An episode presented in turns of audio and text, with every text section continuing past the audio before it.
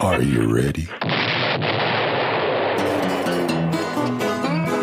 Welcome to Radio Grognard King Size, the OSR podcast with more stuff, with your host, Glenn Hallstrom. Hi, folks. Old man Grognard here. Hope you're all doing well. It's a nice day. Well, you know, there's a reason there's in in D&D or other class and level games, there is a reason there are specific classes. And we'll talk about that after this. When you need mealtime inspiration, it's worth shopping Kroger, where you'll find over 30,000 mouthwatering choices that excite your inner foodie. And no matter what tasty choice you make, you'll enjoy our everyday low prices, plus extra ways to save, like digital coupons worth over $600 each week. You can also save up to $1 off per gallon at the pump with fuel points. More savings and more inspiring flavors make shopping Kroger worth it every time. Kroger, fresh for everyone. Fuel restrictions apply. All right. What I mean is D&D started with three classes originally. It was a magic user, a fighter, and a cleric. And then later on, one of their supplements added the thief. Those are the four, four main, four main classes right there. But they've come up with several subclasses and things like that. And they're usually relate to those four, relate to those four.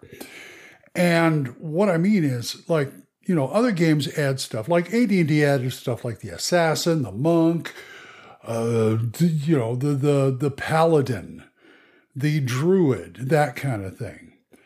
And they're all subclasses of one of the main classes, okay? Don't worry, I'm getting to a point soon.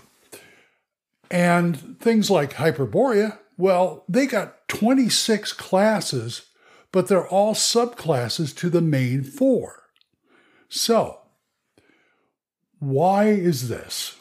Well, people like to play different kinds of characters, so okay, and each class has its own thing, its own its own speciality. And so basically, and I learned this from from playing champions. There's a reason why people want a complete party. Like, oh, we don't have a magic user. Oh, we don't have a, a fighter. We're going to have to, you know, that kind of thing because, ori- well, originally, but eventually, the group should work like a unit, covering covering each other's weaknesses. That's the way it's supposed to be. That's that's the way I think of it. That's why people worry if you don't have one thing or another. Well, there's ways around that, but still, it's better to have like at least one of the four classes. For instance, if they're in an encounter and the fighter's stepping up and just you know just just laying into that ogre and there's there's a mage behind him getting ready to cast like oh i don't know um, charm person to get him to attack the party with the ogre. Fortunately you have a magic user who can counter that somehow um, so you know he's cover he's covering the fighter's butt and the fighter covers his butt his butt by making him stay in the back and defending the rest of the party especially him who has no armor and very few hit points from existing. All the while the the ogre is just being beat beat beat beat. And you know the fighter is like gosh is this thing will this guy ever fall? That's where the thief comes in. Thief meanwhile is being very stealthy making his rolls making his hide and shadows rolls making his you know stealth rolls to get behind the ogre. And the mage for that matter perfect opportunity to backstab if he can make it. And the cleric well he takes care he well, okay he takes care of fallen comrades by laying on hands using healing potions spells whatever but his other purpose is to be the fighter's wingman. These are fighting priests. They get up there and they will be their lancer. They will be the guy who covers who covers them if you know another foe comes to his side it's oh i got this and he pulls out his mace and he starts well, walloping. In the meantime, the mage is trying to get the other mage to stop so he casts like silence 15 foot radius or something like that before he even gets a spell off. Or maybe the uh, I don't know, maybe the cleric has a ranged attack like a or even the wizard has a ranged attack like a sling, and he knocks him out while in the middle while he's trying to trying to cast a spell, and he ruins that spell on him, and back and forth. This is everybody covering each other's butt. Okay, now follow me on this. That's a good thing, but there's another way to do it too, and this works well if you have like a group of something goblins, orcs, whatever. What you do is have everybody in one turn, one after the other, as during their initiative, wallop on one guy until he goes down. You know, like the mage casts magic missile while the fighter walks up and takes his bastard sword and slashes his chest while the thief who's back there get ready to backstab him.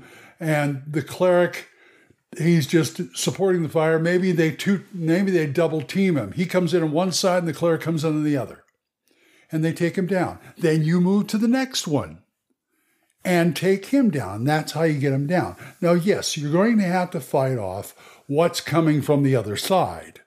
But if you can do that, that works out really, really well. That was an old tactic we used to use in Champions.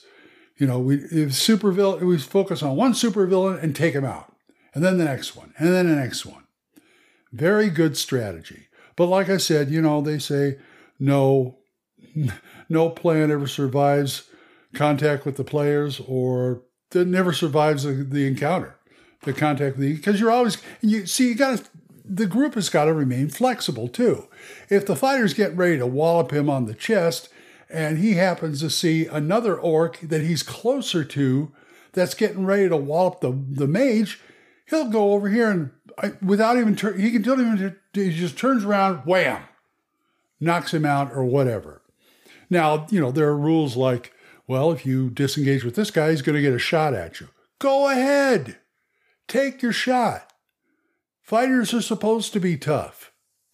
So this is all kind of tactics and stuff. Basically, what I described before of like focusing on one guy then another, it's basically wearing your opponents down.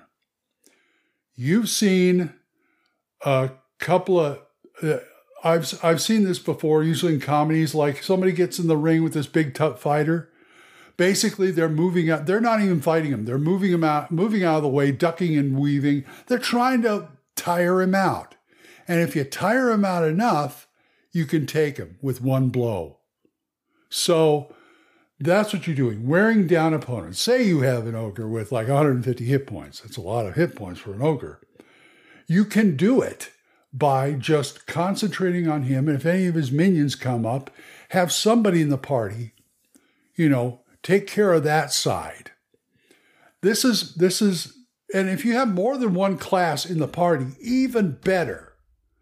Say you have two clerics or two fighters or a thief and two mages. Even better. I believe in redundancy in a lot of things. I've been watching a lot of bushcraft videos, so they believe in redundancy for stuff like fire starting. There is nothing wrong with redundancy in a in a in a adventuring group.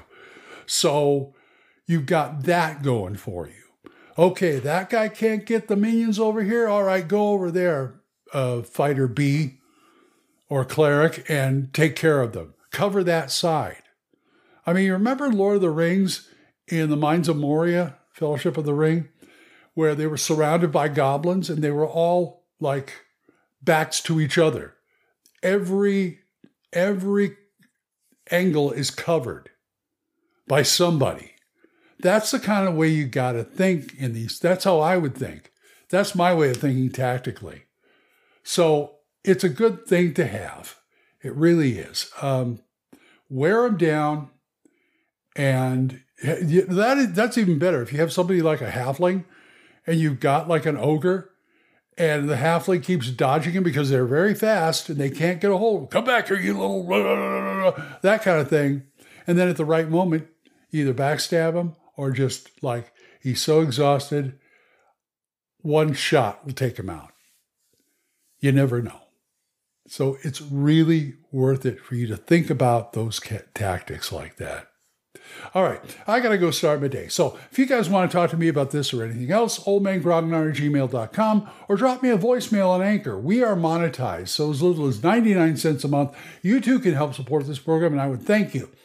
For single donations, go to my Ko-fi page, ko-fi.com slash oldmangrognard, or my PayPal tip jar, paypal.me slash oldmangrognard. Let me thank these people who do give to me monthly, Juan Carlos Llewellyn, Gilbert Soares, and Benjamin Brodell. Thanks, guys. I salute you. For other good podcasts, there's Dan Gregg's The Yung, Y-U-N-G, Yung Grognard podcast, Kevin at the Red Caps podcast, Daniel Norton's Bandits Keep podcast, and the YouTube channel. Randy and Joe's Biggest Geekest podcast, Big John Allen Large's The Red Dice Diaries, and my friend Erik Tenkar's Tavern Chat. So, until I see you folks next time, keep the dice warm and I'll talk to you later. Bye bye. You got questions? You got comments? Send them to oldmangrognard at gmail.com. Tune in next time when Radio Grognard King Size is on the air.